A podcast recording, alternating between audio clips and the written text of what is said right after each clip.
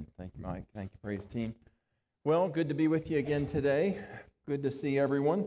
Um, we are in week three of our series on spiritual gifts. The first week we talked about Jesus' idea of what the spiritual gifts are designed to do, and that is for us to serve. He defined greatness in the kingdom of God as being the greatest of servants.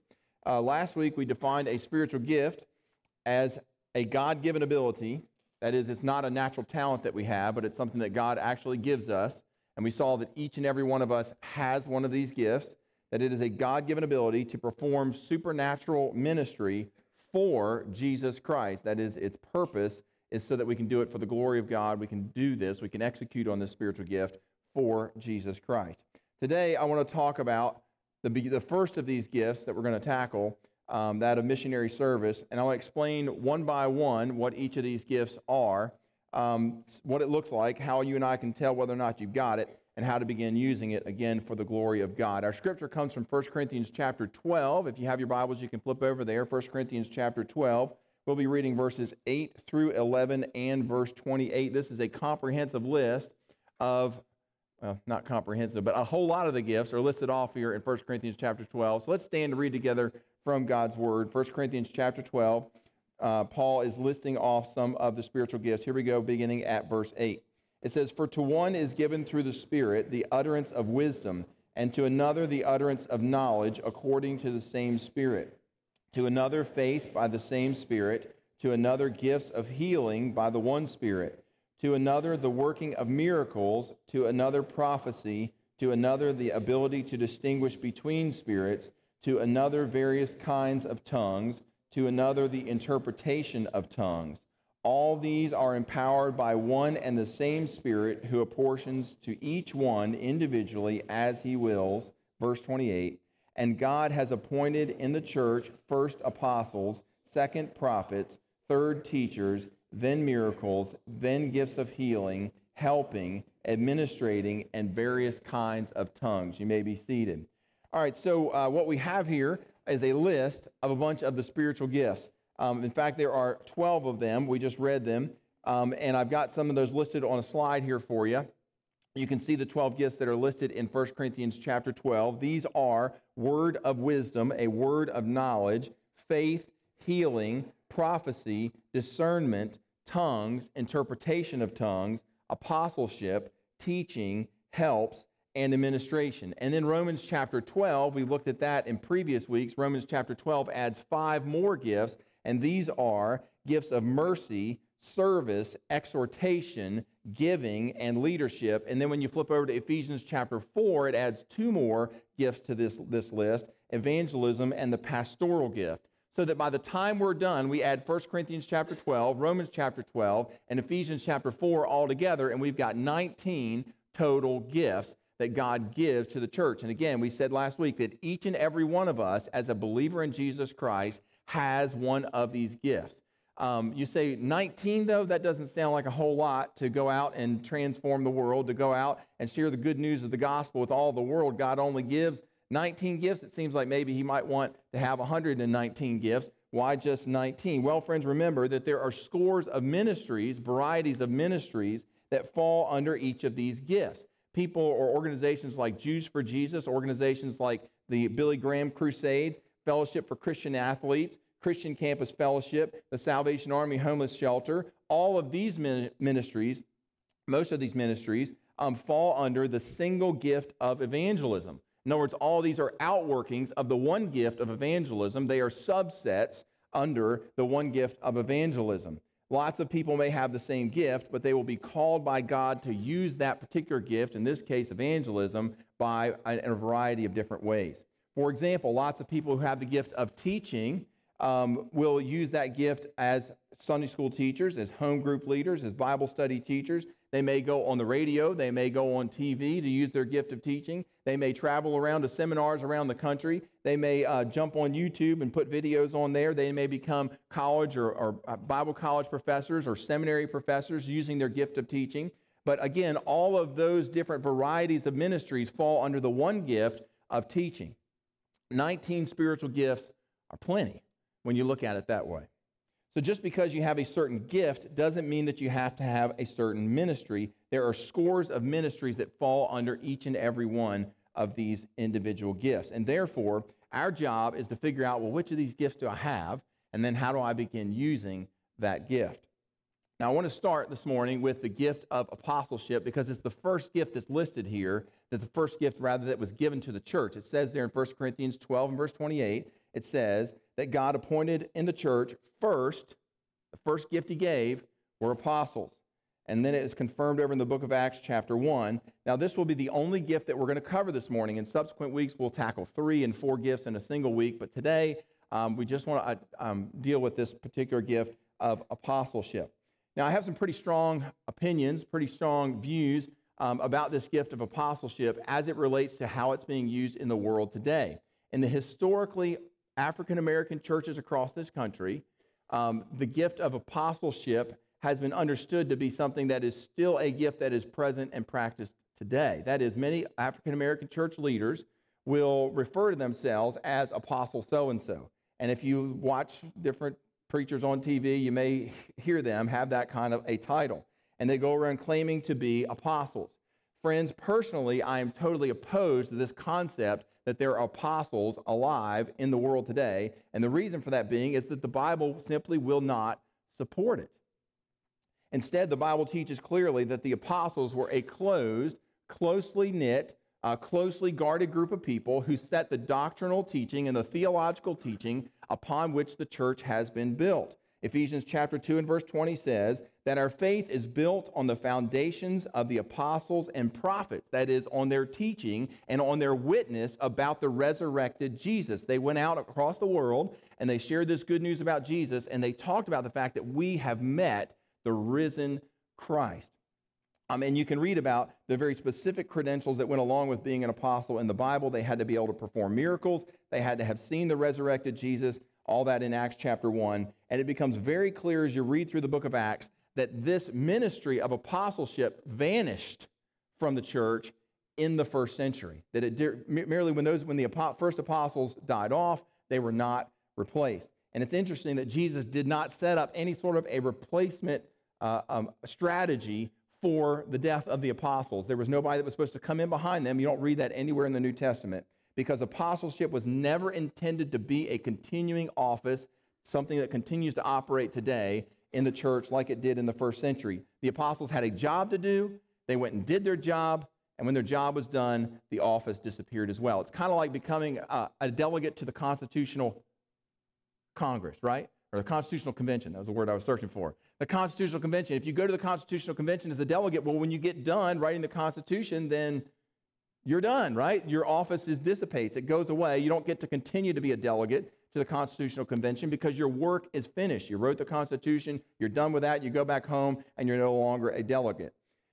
Um, so, my point my, uh, here at the front end is that there are not New, New Testament apostles present in the church today. However, there are many theologians who believe, and I would agree with them, that there is a genuine spiritual gift of cross cultural ministry service that existed, that was present, that the apostles practiced, and that is captured best in this idea of apostleship. Fox's Book of Martyrs and other early church historians tell us that every one of the apostles had cross cultural ministry experience. This is what they went out to do. For example, Matthew went to Ethiopia and to Parthia. Andrew went to Asia. Peter, of course, went to Rome. They went to the ends of the gain. If you remember our series on the book of Revelation, they went to the ends of the earth. They went all over the globe, all over that part, that region of the globe, and they were sharing the good news about Jesus in northern Africa, out in uh, what's modern day Pakistan and India. They were going up into, into Europe. They were going all over that part of the earth,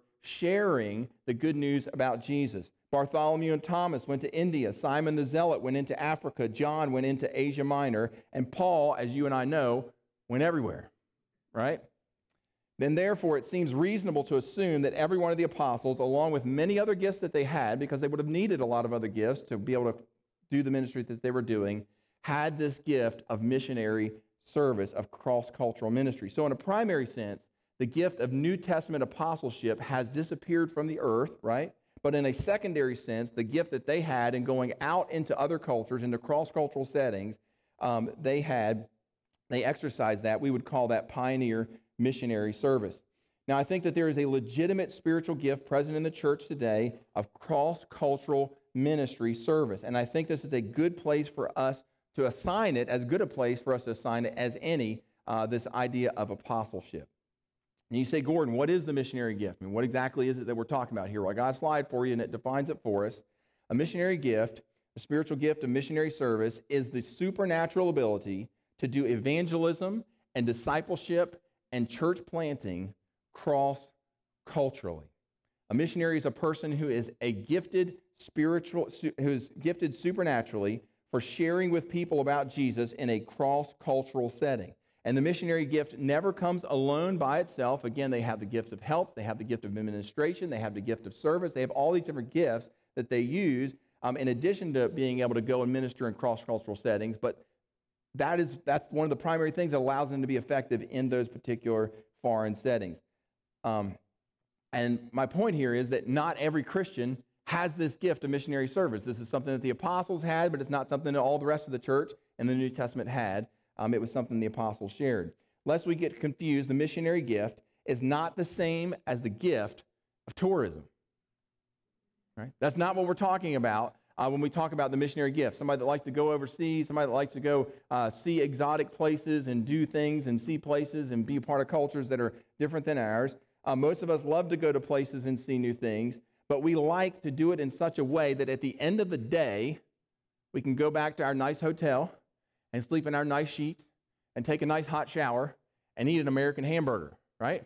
And that's, that's kind of what we're interested in. Um, that's our idea of being in a cross cultural setting. You know, it's nice to go there, it was nice to see all that stuff, but at the end of the day, I want to go back to my, get a little bit of Americana, right? That is not the missionary gift. The missionary gift is what guys like Hudson Taylor had. It's what guys like David Livingstone, who walked across Africa, had. It's what uh, people like Nate Saint and Adoniram Judson had. It was a gift that enabled them to adjust to a radically new culture. It was a gift that enabled them to develop a burning love and a passion for the people of that land. And it was a gift that enabled them to remain on the field in that foreign land despite hardship, despite illnesses, despite difficulties, despite tragedy, and to accomplish a lasting work for the kingdom of God in that foreign land.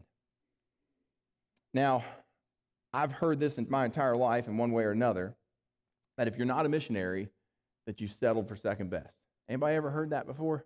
I, I, remember, I can remember hearing that growing up. I can remember hearing that when I went off to college, that if you're not a missionary, you've settled for second best. Friends, if anybody ever tells you that, you tell them, you tell them your pastor told you to tell them this, that they do not know their Bible. Because that is not what the Bible teaches here. Being a missionary is not an issue of taking second best versus first best. Rather, being a missionary is an issue of giftedness and a call from God to be working and serving in that foreign land. And if somebody has the giftedness to be a missionary and the call of God to go and serve abroad, then by all means, we as the church should encourage them to follow that call, to encourage them to use those gifts.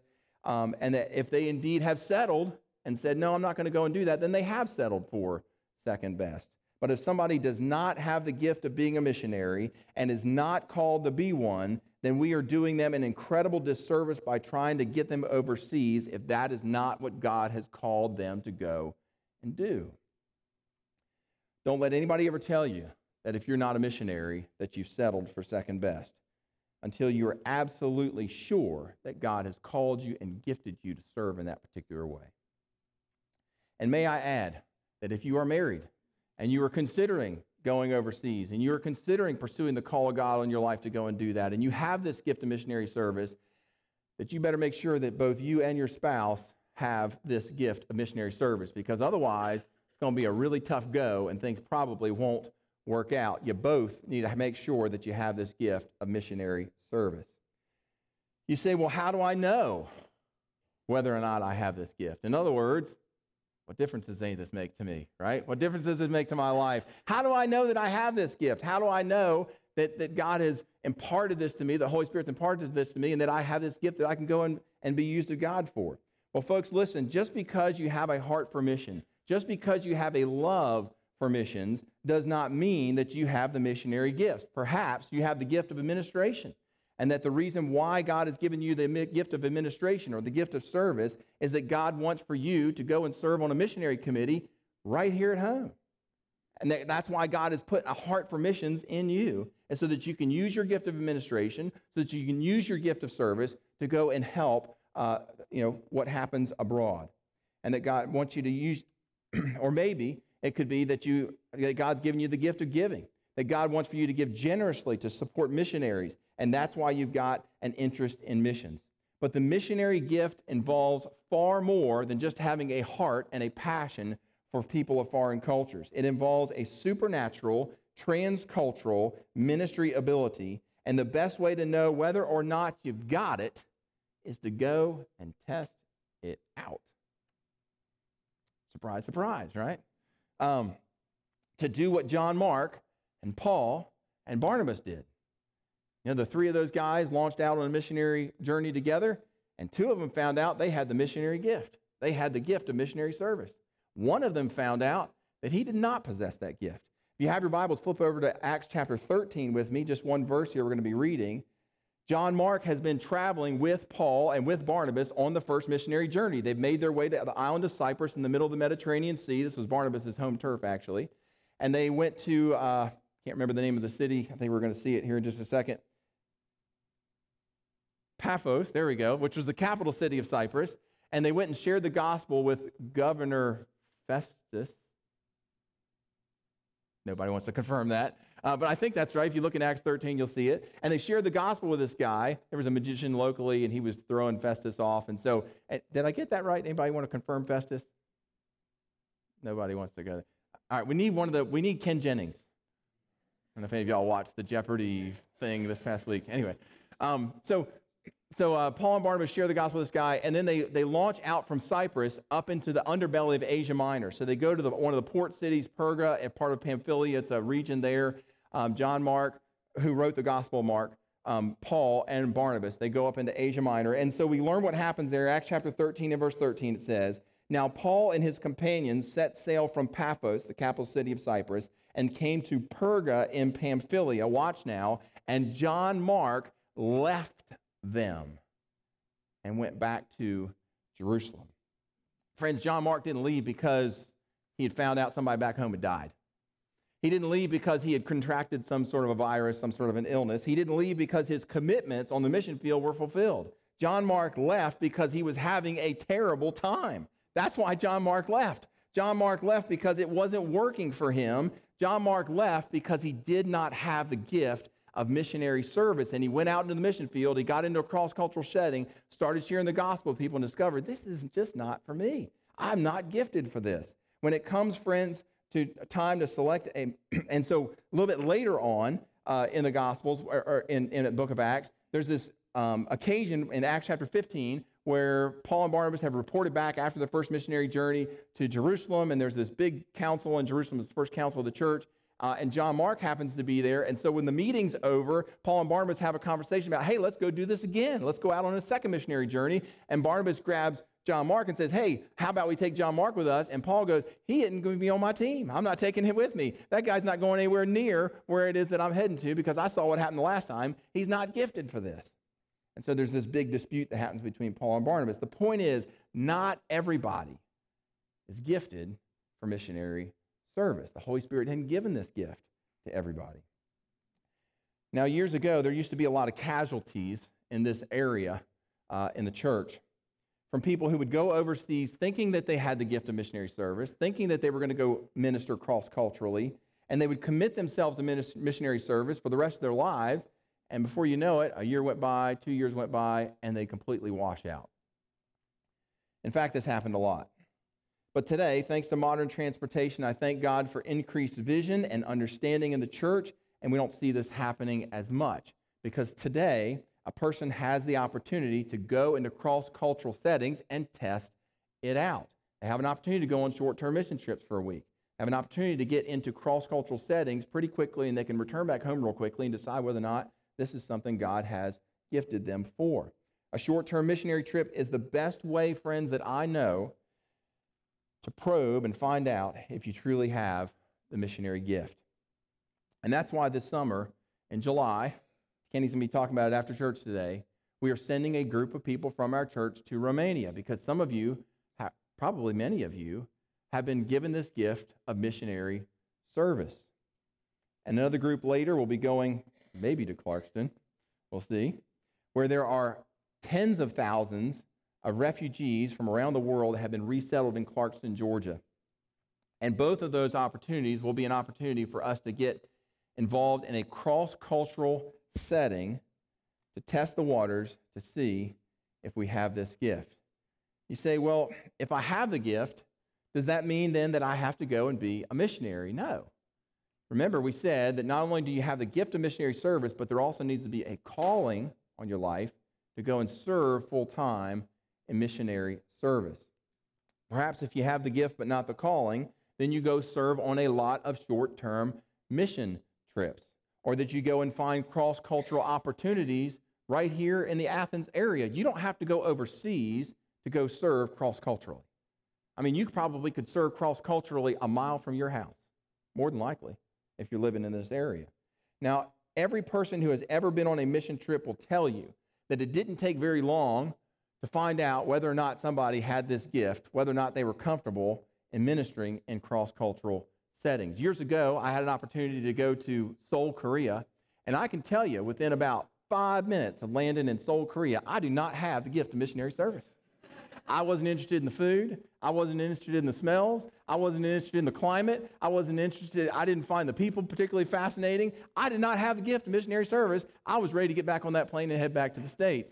Uh, but some in our group did. They loved it. They ate that thing up. I mean, the time just flew by. They loved the experience of being in that cross cultural setting because God had gifted them supernaturally for service in cross cultural ministry. The difference is that one group uh, is not more spiritual than the other, right? The difference is that God has gifted one group ministry and cross cultural setting and the other not. Again, I want for you to think about going to Romania. Some of you looked at your commitment cards and said, you know what? I'm going to give that a shot this year. God, I'm to I'm going to listen for your voice. I'm going to take that step. And so we want you to jump in here and be a part of the informational meeting later on today and see if God has gifted you supernaturally for this kind of ministry. If so, it will be the most fulfilling thing that you have ever done in your life to be operating within your God given giftedness. You know, folks, it is quite likely that many of us here, again, have this gift. And perhaps you don't even realize that you have this gift that God has gifted you to serve cross culturally. And friends, we as your church want to say that if you are gifted for missionary service, we want for, to make sure to help create pathways for you to use your gift, to use it as often as possible, to use it as effectively as possible. As your church, we want to help that, help in that effort. And perhaps not only do you have the gift, but perhaps you have a calling on your life that God is placing there to go and serve cross culturally, cross culturally in a full time capacity and again, we want to help you discover that as well. So, either way, we want to stand behind you. We want you to know what you have and to be able to use what you have for the glory of God. Some of you have got the gift, and you need to be praying God, if that's me, then maybe I ought to go and test it out, like Gordon said, and find out for sure. Well, I've got more gifts for you next week, right? We're not, uh, we're done this morning. But every one of these gifts, folks, I'm going to be giving you ways to put it into practice, and I'll be challenging you each week to figure out what gifts you have and how you can use it to serve the Lord. Because by the time we're done, here's what I would love to see in our church I would love to see each and every single one of us having some idea of what our gifts are and a willingness to go and put them to use right here at Hebron Christian Church. Let's pray together. Most gracious Heavenly Father, we open ourselves to you for your inspection, for your insight. Lord, you have equipped us to do the work of the ministry. And Lord, when we're operating within our spiritual giftedness, we don't have to force things to happen. It'll just happen because we're being obedient to what you have placed inside of us. Lord, we just invite you now, even in these quiet moments, to open our hearts, to open our minds to how you have uniquely designed each and every one of us to be used by you. Lord, we thank you for your broken body, for your shed blood. We thank you for the fact that you gave your all so that we might spend eternity with you and live lives fulfilled here in the days we have on this earth. Holy Spirit, speak to us in these quiet moments, we pray. In Christ's holy name, amen.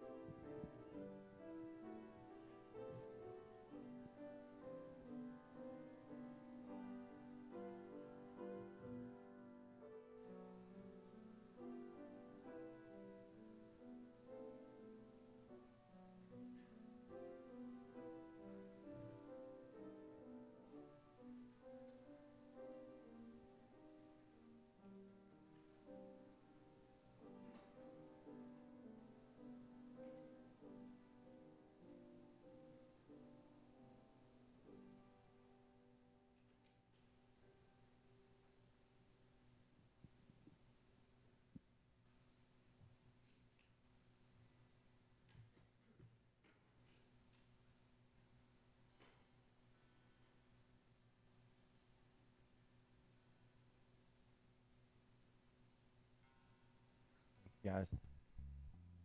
You know, I've come up here to the front many times personally and have knelt, and the Lord has never let me down by going to my knees. If you have a prayer need in your life today, you just want to bring before the Lord, we invite you to do that. Let's stand and sing our closing song together.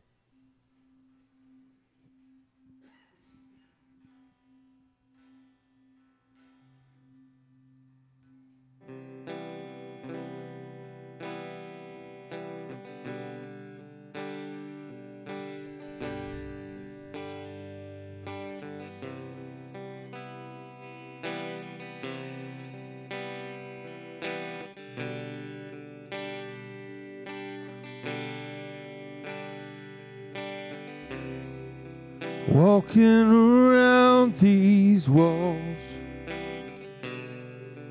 I thought by now they'd fall.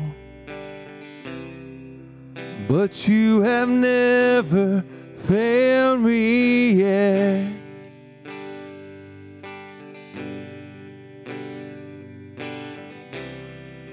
Waiting for change to come the battle's won. For you have never failed me yet.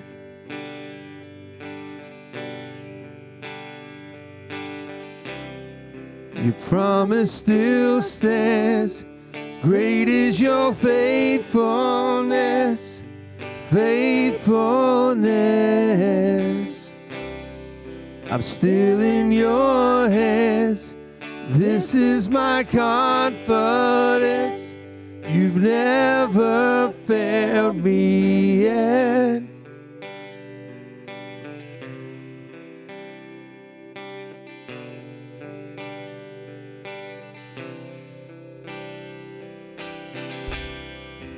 I know the night won't last. Your word will come to pass. My heart will sing your praise again.